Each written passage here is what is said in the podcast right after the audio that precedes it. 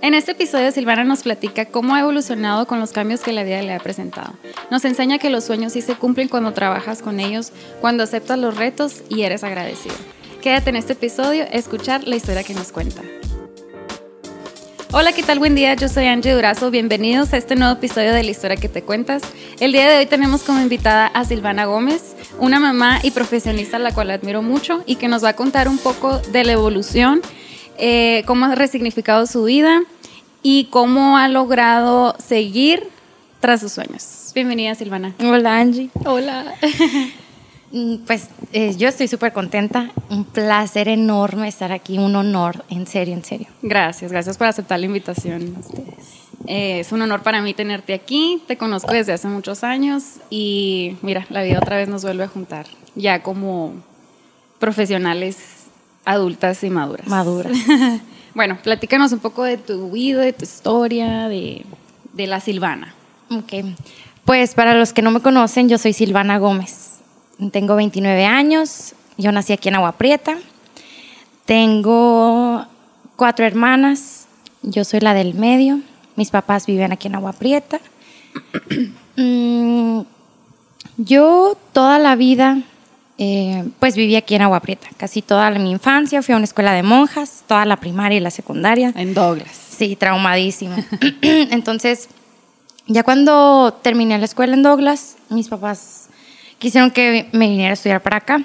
Entonces estudié un año aquí y la verdad no me encantó. No me gustó nada y sentía que, que quería salir de aquí de Agua Prieta. Entonces mis papás de que pues vete de intercambio, regalo de 15. Y yo, claro que sí, yo sin saber alemán ni nada.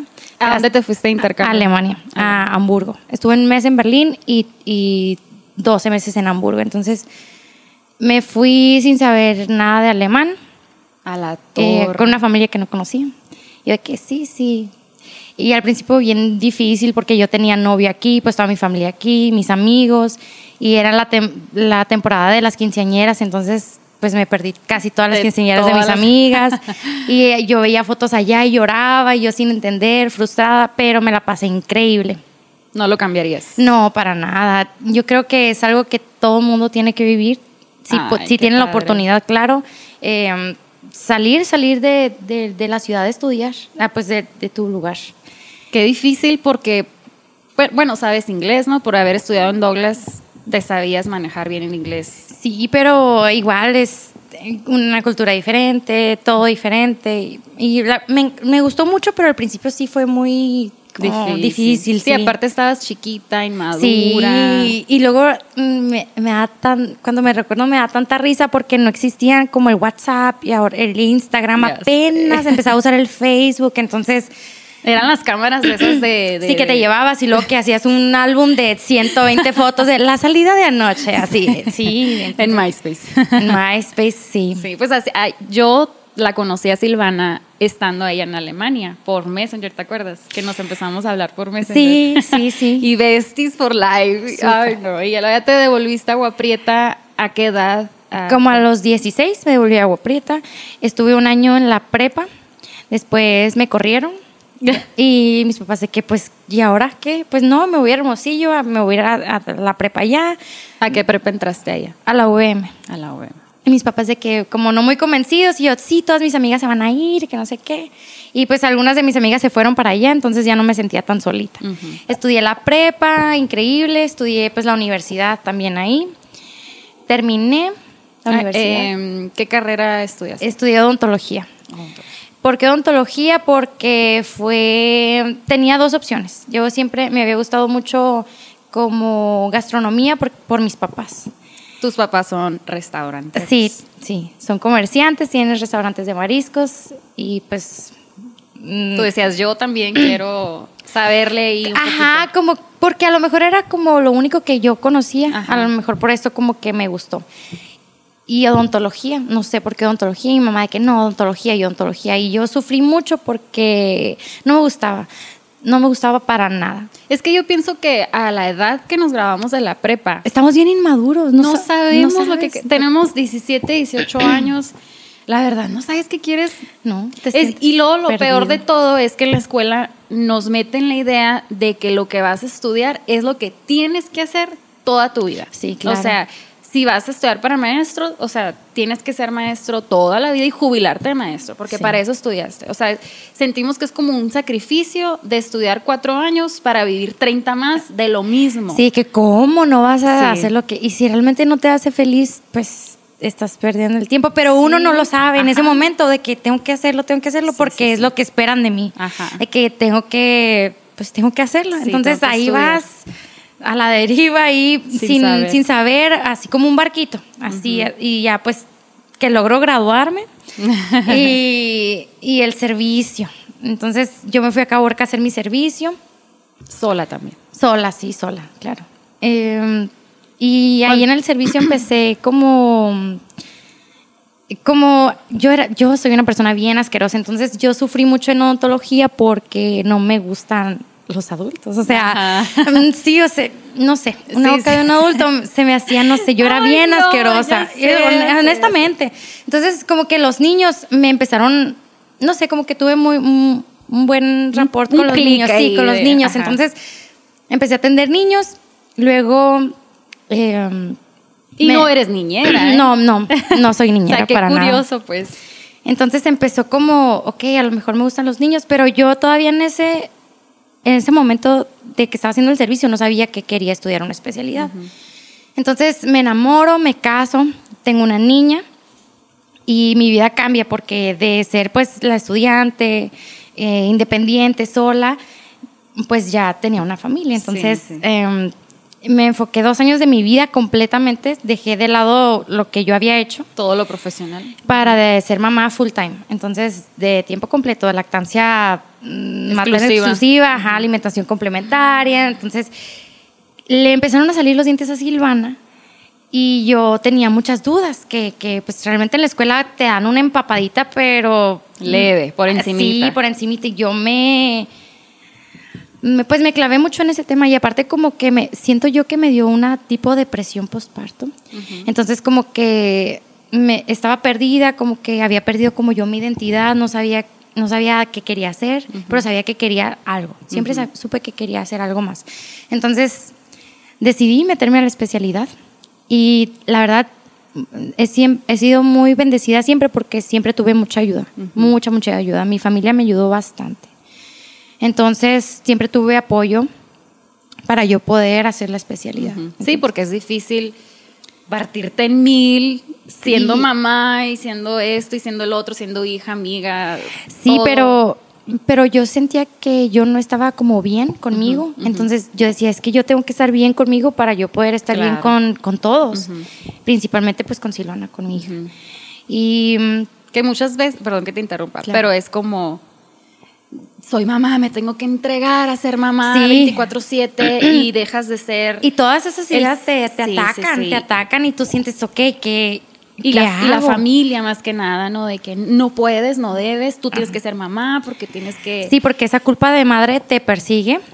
hasta siempre. el final de tus días. Sí, Ajá. siempre, siempre. Entonces tú te quedas como... Pero tú sentías que, que- que tú podías y que tú querías Sí. ser más sin dejar de lado esta parte Sí, sí, tan claro. importante sí, en tu vida. Sí, sí, porque ser mamá es lo más como es lo más lindo que te puede pasar.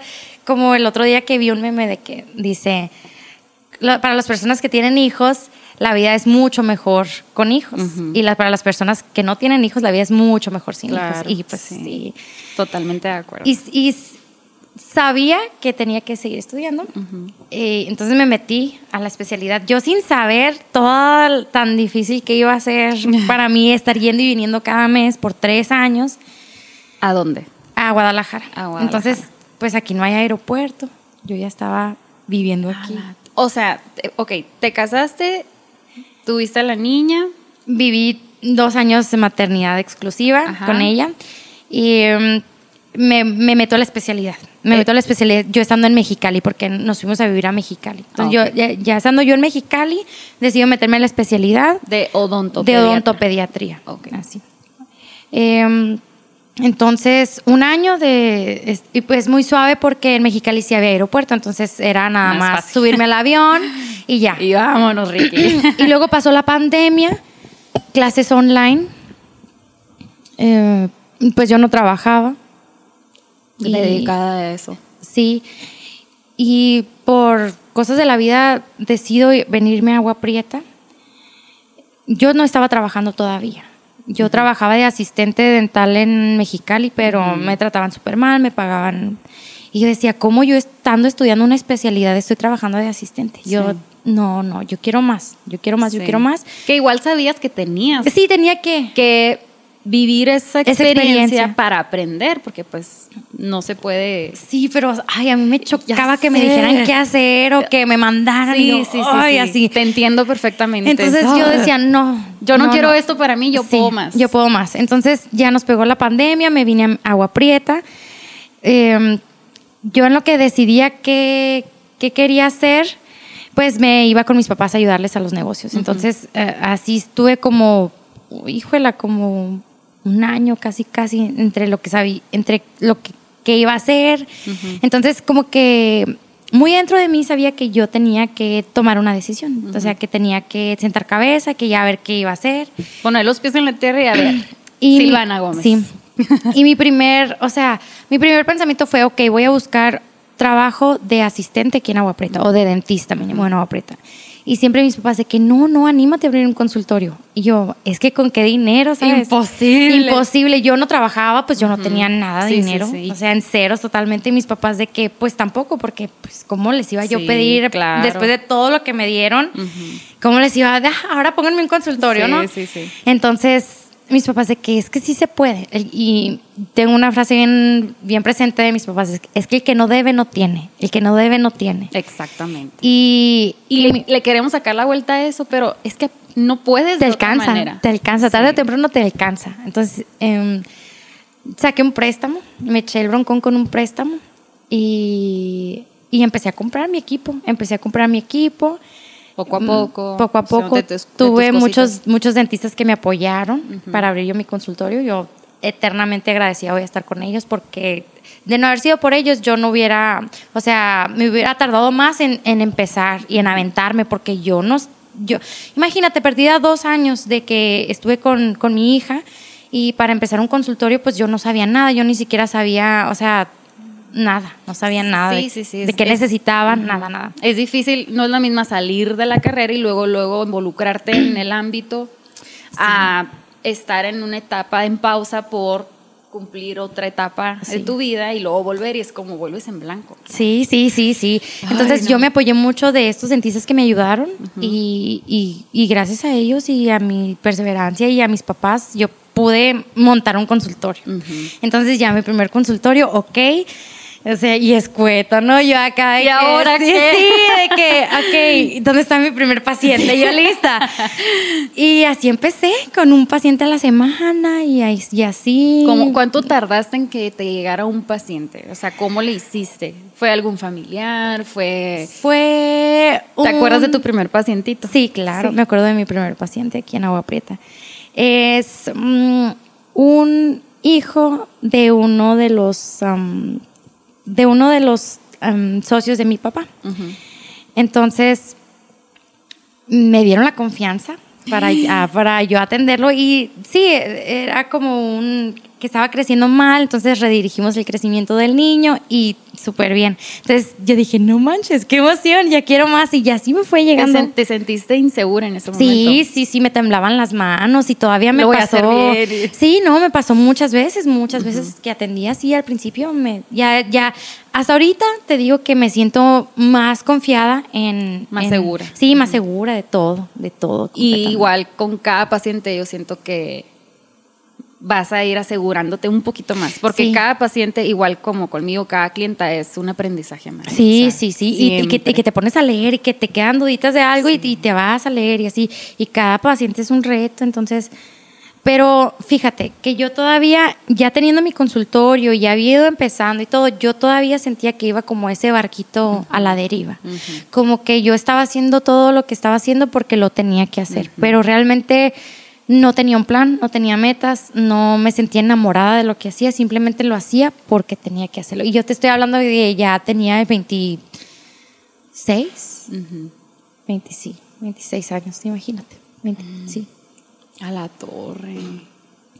¿Y cómo, cómo ha sido ese cambio en tu vida? O sea, ¿cómo, cómo te sientes ahorita? O sea, ¿cómo ha sido la Silvana? Eh, no sé, ¿cómo sientes que ha ido cambiando esa Silvana? Mucho. pues hace poco pasé una situación que me hizo tocar fondo, que me hizo cuestionarme todo, todo lo que, todas las decisiones que había tomado, todo, todo, todo, toda mi vida. Entonces dije, ok, no puedo ir más abajo, tengo que ir más arriba. Tengo que pensar quién soy yo, qué quiero para mí, qué voy a hacer, qué, cómo lo voy a hacer. Y ¿Te afectó haberte regresado, guaprita? O sea, sí, todo, me empecé a cuestionar todo. que, o eh, sea, porque, te lo digo porque a mí también me pasó, o sea, nos vamos de, de Agua Prieta, nos vamos a Hermosillo, buscamos nuevas oportunidades, que dices que ya quiero ser algo más, en Agua Prieta no hay nada, Sí, no sí. me va a aportar nada, y buscas bus- esos nuevos horizontes y la vida nos da un giro totalmente y nos vuelve a, o sea, sí, yo era la de las personas que decían, no, yo ni de pedo me voy a regresar a Agua Prieta, pinche rancho, no hay nada, Sí. o qué hueva. lo amo mi pueblito, pero, pero mi madre ajá, vuelvo. no, no regreso. Y luego, pues, la pandemia y decisiones que nos tocó Sí. tomar y órale, ay, te- para que te Sí, calles, te regreso a Agua Prieta. Y ya, y, y realmente no era mi plan quedarme en Agua Prieta hasta que vi que realmente me empezó a ir bien en mi trabajo. Ajá, exactamente. Y, Y que hay, y que hay mucho, mucho. potencial y Mucho que hay muchas potencial. cosas que le faltan a Agua Prieta y que dices, pues ¿por qué ir a buscar a ciudades grandes donde, donde soy una lo, que le, lo que le falta a mi pueblo, pues. yo lo puedo hacer. Exacto. Ajá. Entonces, sí, yo ya me quedo aquí, yo creo que sí. Sí, hay mucho que siento que tienes mucho que ofrecer para Agua Prieta y odontopediatras sé de algunos más no, perdón, más no no es tan común el área, pues, o sea, Sí. dices un odontopediatra, ¿quién, quién, quién? Y dos, tres y así, pues, o sea, ya tienes algo, ya estás ahí en el mapa, pues, de decir, Sí. ya estoy aquí. Sí, y, y gracias a Dios, gracias a Dios me ha ido muy bien y estoy muy tranquila y muy contenta aquí. ¿Cómo has acomodado tu vida como mamá y como profesionista? Pues fue muy difícil, fue muy difícil y es difícil todavía, es difícil todavía porque mm, un consultorio, siempre me dijeron, un consultorio se hace con las nalgas. Entonces, ¿qué quiere decir eso? Que tienes que estar ahí sentado Esperando. esperando, esperando. Entonces al principio sí fue muy difícil para mí porque yo tenía que dejar a la niña con alguien más para yo poder trabajar y la culpa me seguía a todas partes. Sí, porque tienes que estar ahí. Y yo no estaba ni al 100, yo, esta- yo no estaba ni al 100 en el consultorio, ni al 100 con la niña, ni al 100 conmigo, entonces por eso te digo que, que yo todavía estaba viviendo a la deriva como barquito. Y desde que empecé pon- a poner a mi salud mental como prioridad y a ponerme a mí como prioridad y mi felicidad y mis decisiones, y principalmente desde que empecé a incluir a Dios en mi vida, eh, tengo más paz. Entonces, como que ya todo se me ha dado más fácil. Tanto como con la niña, ya, puedo, ya tengo más libertad de mis horarios. este, gracias a Dios ya, ya tengo como la estabilidad financiera para decir, ok, estos días no voy a trabajar, estos días sí, para poder estar con, o sea, para poder hacer las cosas que yo quiero, como estar con la niña, por ejemplo. Y estar contigo misma. Y estar o sea, conmigo misma. Entonces, yo siento que desde que empecé a incluir a Dios en mi vida, dio un cambio bien radical. Todo Bien. se empezó a todo se- conectar. todo se empezó a acomodar. Sí. Todo se empezó a acomodar y, y, y, y- y ahorita es difícil, pero siento que ya, ya está más tranquilo. Te sientes más estable. Sí, más estable. más todo. Eh, ¿Pensaste cuando elegiste la carrera de, de odontopediatría? eh, o sea, ¿cómo te explico? La elegiste ¿qué- qué te porque quiero preguntar? Porque te, o sea, todo se fue acomodando, ¿no? Pero te imaginabas que en realidad en Agua Prieta hacía falta un odontopediatra. No, no, para nada. Hasta ya que estuve aquí, sabía qué tanto yo podía hacer, sí, que por, por todos los niños. Y es que, sí, ¿Qué potencial le ves a esta carrera? Muchísimo, O sea, mucho, mucho. Es, es, es que todos, la odontopediatría no nada más es tapar muelas, o sea, es educar, es, es hablar desde de hábitos, o sea, de mm, todo, Sí, todo. eh, Es, es, por ejemplo, pues yo me acuerdo que a mí me llevaban con un dentista general.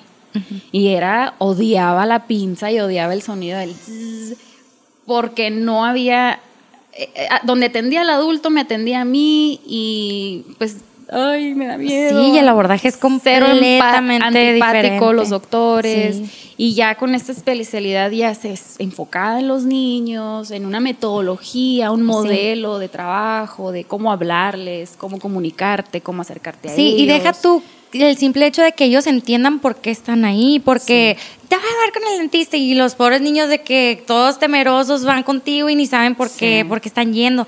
Entonces, es educar a los papás y educar a los niños y Sí. honestamente aquí en Agua Prieta hace falta mucha, mucha educación. Entonces, siento que por eso está carente pues todo eso de, de La de cultura. la cultura de la salud y pues Sí, Y, y también como, si no haces eso, te va a dar con el, o sea, crean una imagen errónea y como mala de los dentistas, Sí, ¿no? O sea, sí, te voy a llevar con el dentista y a los niños, no, me, me van a inyectar, o sea, es como, entonces te, cómo luchas tú no solo con el niño, sino también con los papás, o sea, señora, no somos enemigos, tenemos que ser equipo. sí, exacto. Que Y- lo que yo le recete, o sea, que lo hagan hábito en su casa, qué difícil. ¿Y cómo lo vas a saber tú? Pues, Sí, o sea, como es muy difícil. Eh, ¿Qué retos has tenido como odontopediatra en esta?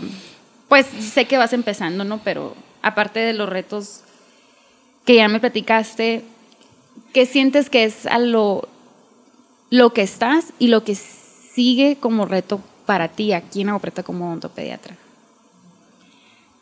Qué difícil. Qué difícil pregunta. ¿Me puedes repetir la pregunta? ¿cómo, cómo dice?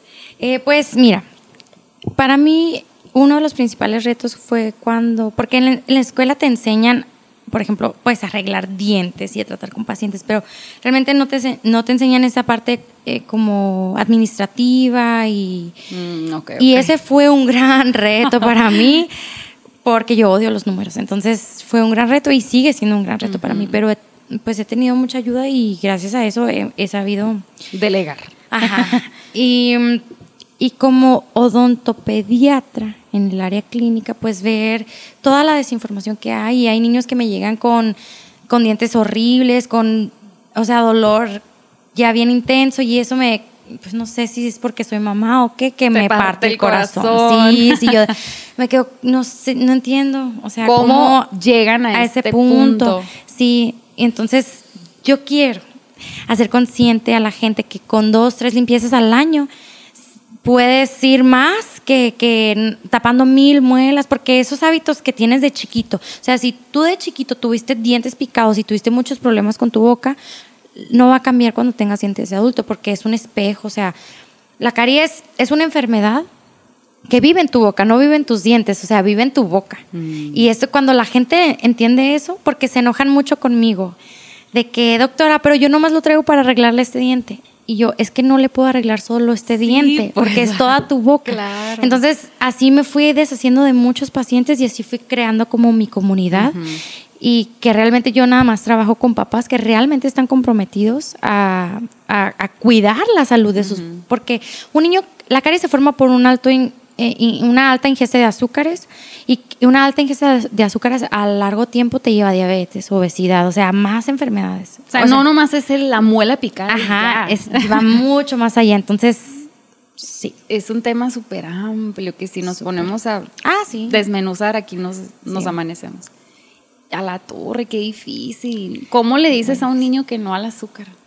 O sea, sí, bueno, la caries se forma por tres causas. un, un consumo incontrolado de azúcares, una falta de higiene y el tiempo. Entonces, ¿qué quiere decir esto? Que si tú comes muchos azúcares, muchos, muchos, no sin control, no te cepillas bien los dientes y pasa mucho tiempo para ir a tu limpieza dental, pues una bomba para la caries. O sea, entonces por eso se recomiendan las visitas regulares al dentista. O sea, tú puedes comer dulces, no pasa nada. ¿Cómo le dices a un niño? Pues no, obviamente no, yo tengo una niña, imposible. Sí, sí. Entonces sí, al azúcar, ok. No les vas a crear un trauma a los pobres niños, pero sí controlar, tener una buena higiene y acudir a sus visitas. Y es todo lo que se necesita para crecer libre de caries. Es todo. Wow. Información que cura. Sí, pues sí. Yo veo que está muy padre eh, tu consultorio adaptado. Eh, ¿Cómo es tu red social? Silvana.odontopediatra. En, Instagram. Y, en, Facebook, doctora Silvana Gómez. Ok, para que la sigan en sus redes sociales y que puedan ver cómo están sus instalaciones. Tienes una pantalla, tienes juguetes. Sí, pues sí, les encanta a los niños. ¿Sabes qué me, me encantó que lo van a ver en sus redes? Es que tienes un pizarrón y que pones el nombre del niño. Y eso siento que es bien importante porque haces como un engagement con el pacientito y con la mamá de decir, wow, me va a atender a mí exclusivamente y toda la atención desde que entro al consultorio es para mi hijo y el niño se siente importante. Sí, aparte los niños se dan cuenta de todo y, y, se sienten especiales, porque es bien difícil que un niño que no, pues obviamente no te conoce, le vas a abrir la boca, vas a trabajar los sonidos, exactamente, o sea, para que un niño te abra la boca está bien difícil, bien difícil, entonces tienes que agarrar todas las herramientas que puedas y hacer que el niño se sienta en confianza y, ¿Te ha tocado un pacientito difícil? ¿Has tenido que amarrar a alguien? No se dice como amarrar, se dice como... Sostener, detener. no, es como su, sujeción, pero como por, por, la seguridad del niño. Pero sí, pero no se recomienda como más, cuando el niño tiene cinco años o más, no se recomienda porque ya queda como en su memoria y puedes crear un trauma. Pero, por ejemplo, niños con los que no te puedes comunicar al 100, pues, ¿cómo le dices? Quédate quietecito, o sea, es muy difícil. Entonces, más por más seguridad para el niño, eh, la sujeción y trabajas muy bien, porque el niño se siente como seguro, logras que se duerma, ajá, y aparte puedes terminar un tratamiento en 10, 15 minutos y el niño pues tranquilo. Sí, de otra manera. Ajá. Sí coopera la mamá, sí coopera Y porque de la otra manera batallas más para pues todo. Entonces, un niño a una hora en el consultorio no, imposible. Sí, imposible. la torre, qué difícil. ¿Qué te ha enseñado ser odontopediatra? Como persona, ¿qué te ha dejado eh, como tu madurez personal? Más, más allá de lo profesional, personal, como Silvana Gómez. ¿Qué te ha enseñado? ¿Qué te ha dejado? ¿Qué aprendizajes? Pues que como a lo mejor va a sonar muy cliché. No, no, eh, no. Pero todo se vale. Todos estamos aquí por algo, ¿no? Todos estamos en este mundo por algún motivo. Entonces, propósito. sí, un propósito. Yo siento que yo encontré el mío. Aliviar a los niños y tratar de, de enseñarles y educarlos y marcar su vida Em, de una manera positiva. O sea, que este niño sepa todas las consecuencias y todo lo em, de no tener un buen cuidado y yo estar presente en su vida y saber que yo por mí este niño creció sano, este niño creció libre de dolor, de caries y siento que eh, la odontopediatría eso me ha enseñado a que yo estoy aquí para servirlos eh, y, pues a mí me encanta. Y aparte de que me paguen por hacer eso, es, sí, hacer. Que te paguen por algo que te gusta. Me, sí, sí. Es, y el éxito. Sí, el éxito, así es. Entonces siento que eso me ha enseñado la odontopediatría. ¿Cómo defines éxito? Para, o sea, para ti, ¿qué es éxito? El éxito para mí es. Em, siento que es no tratar de escapar tu vida. O sea, que tengas una vida tan fregona, que te guste tanto lo que haces, que ames tanto a las personas que están en tu vida, que sientas que no necesitas más, que ya lo tienes todo. Para mí eso es el éxito. ¿Te sientes exitosa? Sí. Sí. Sí, mucho, mucho, mucho. Qué bueno, me da mucho gusto. Em, ahora como me dices que tienes tu consultorio, que empezaste sola, que te aventaste a abrirlo, que te embroncaste. Ay, o sea, me pongo en tu lugar y digo a la madre, qué difícil la incertidumbre de saber si en realidad. Ah, sí, porque yo no sabía si iba a tener para pagar lo del préstamo en el primer mes. Sí, y, sí, sí. y siento que uh, uno nunca está listo. Uno nunca está listo porque así me sentía yo no lista. Y tienes que animarte a hacerlo porque si no, ahí te quedas, ahí te quedas esperando el momento perfecto. Y entonces anímate, anímate. pero creíste en ti, pues, que es lo más Pero importante. to- en ese momento todavía no creía en mí. En ese momento no. A- hasta hace muy poco empecé a creer en mí y como te digo, que fue que empecé a creer en mí, empecé a creer en algo, empecé a creer en Dios, porque eran las personas que no creían en Dios para nada.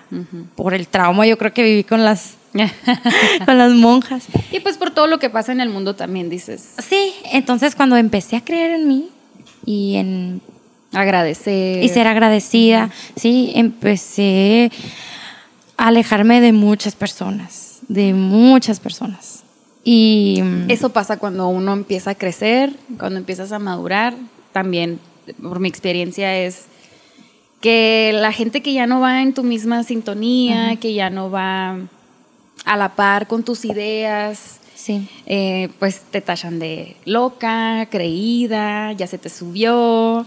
eh, si yo la conozco desde hace un chorro, ella no es así. sí, Qué sí. falsa es. Sí, porque era lo que estábamos hablando ayer. Sí. Yo era una persona muy fea, que yo me encantaba el chismecito. No te voy a negar que no me gusta, pero Sí, antes claro. era de que y viste y así. y no, no, no. O sea, desde que yo cambié a no ser así, Ajá. no, no, mi vida qué- qué curioso, ¿verdad? Dices, no manches, porque era así. Pero pues ahora en nuestra adultez, madurez, a lo mejor, bueno, no tiene nada que ver la edad, ¿verdad? Porque hay gente que madura antes y gente que todavía no madura a sus 50 años.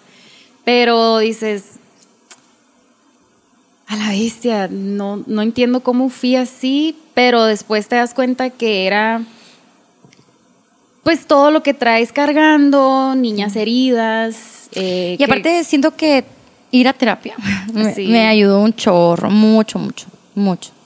Y también, pues sí, es alejarte de personas que ya no te aportan, que Sí, ya no sí. están, como te digo, en el mismo canal y ya te incomodan las pláticas que hay, ya dices, ay, ya no, siento que estoy perdiendo mi tiempo aquí, no me estás dejando nada bueno, sin dejar de, de, pues de salir, de divertirte, de, de tu identidad, pero ya eliges tus Como que te vuelves más selectiva. Ajá, Te más selectiva, sí. y... Aprendes, en mi caso, aprendí a poner mis límites con las personas. Uy, qué difícil es eso. Sí, y no sé si te pasa, pero ya dices no más fácil. No quiero, no puedo, no quiero esto en mi vida. Y, y es muy padre porque te liberas y, y te haces como una.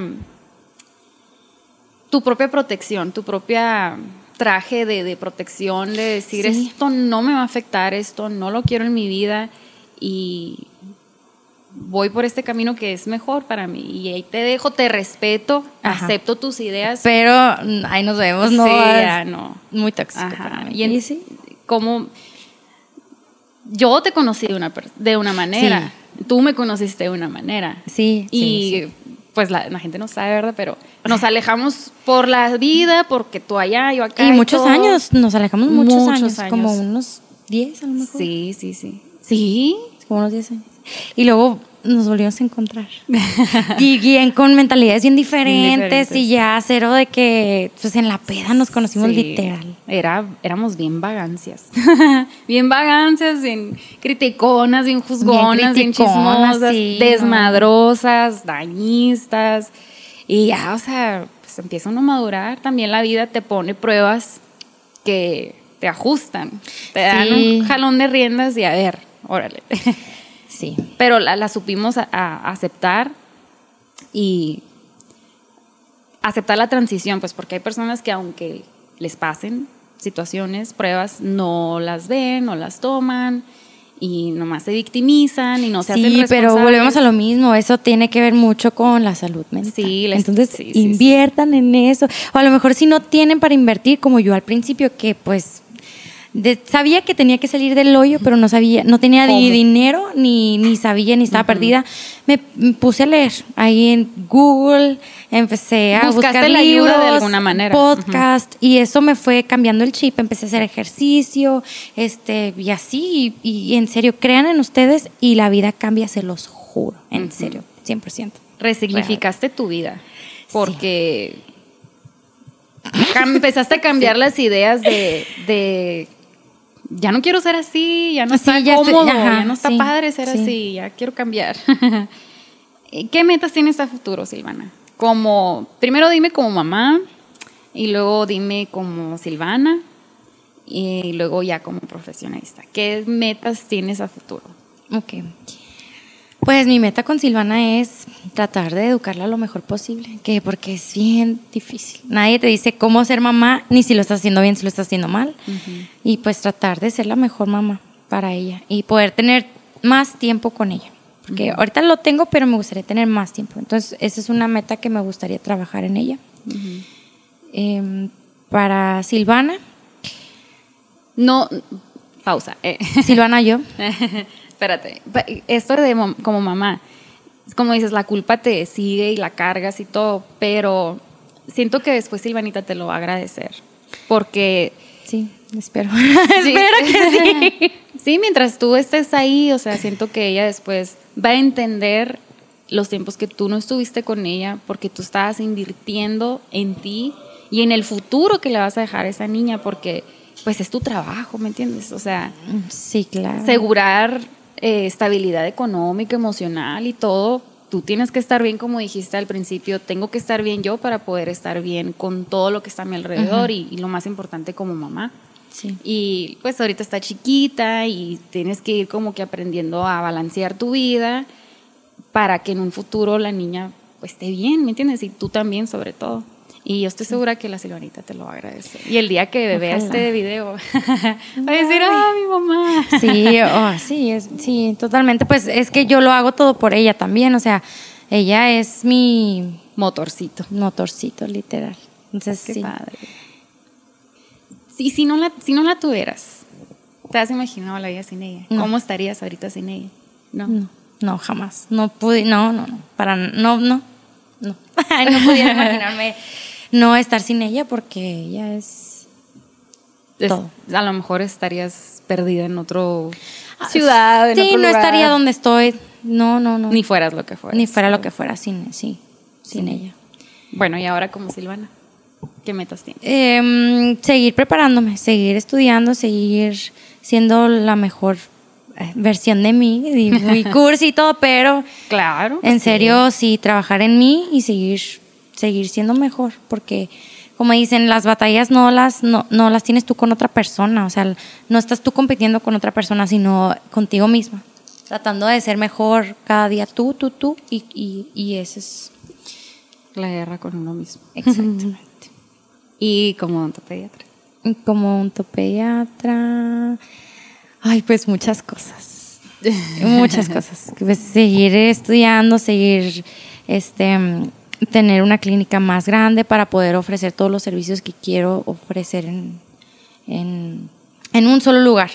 Que los pacientes no Ah, tengan que irse a otras partes, a hacer, a que les hagan otras cosas, que todo se puede hacer ahí en la clínica para la comodidad del paciente, para la rapidez, para mejor comunicación, porque me ha tocado que yo mando pues a, no sé, a otro lugar y, y realmente no hay, no es tan genial la comunicación y se como que se pierde el hilo del paciente. Ah, ok. Por ejemplo, a ver, dame un ejemplo de cómo sería una clínica con todo lo que tú dices. Ok, que- como pues con un cirujano que haga cirugías eh, como de terceros molares, de muelas del juicio, Ah, ok. o por ejemplo mm, las endodoncias, que mm, me ha tocado niños que dientes permanentes ya los tienen súper destruidos y pues mucha gente no sabe, pero esos tratamientos se tienen que hacer con un especialista si quieres que funcionen.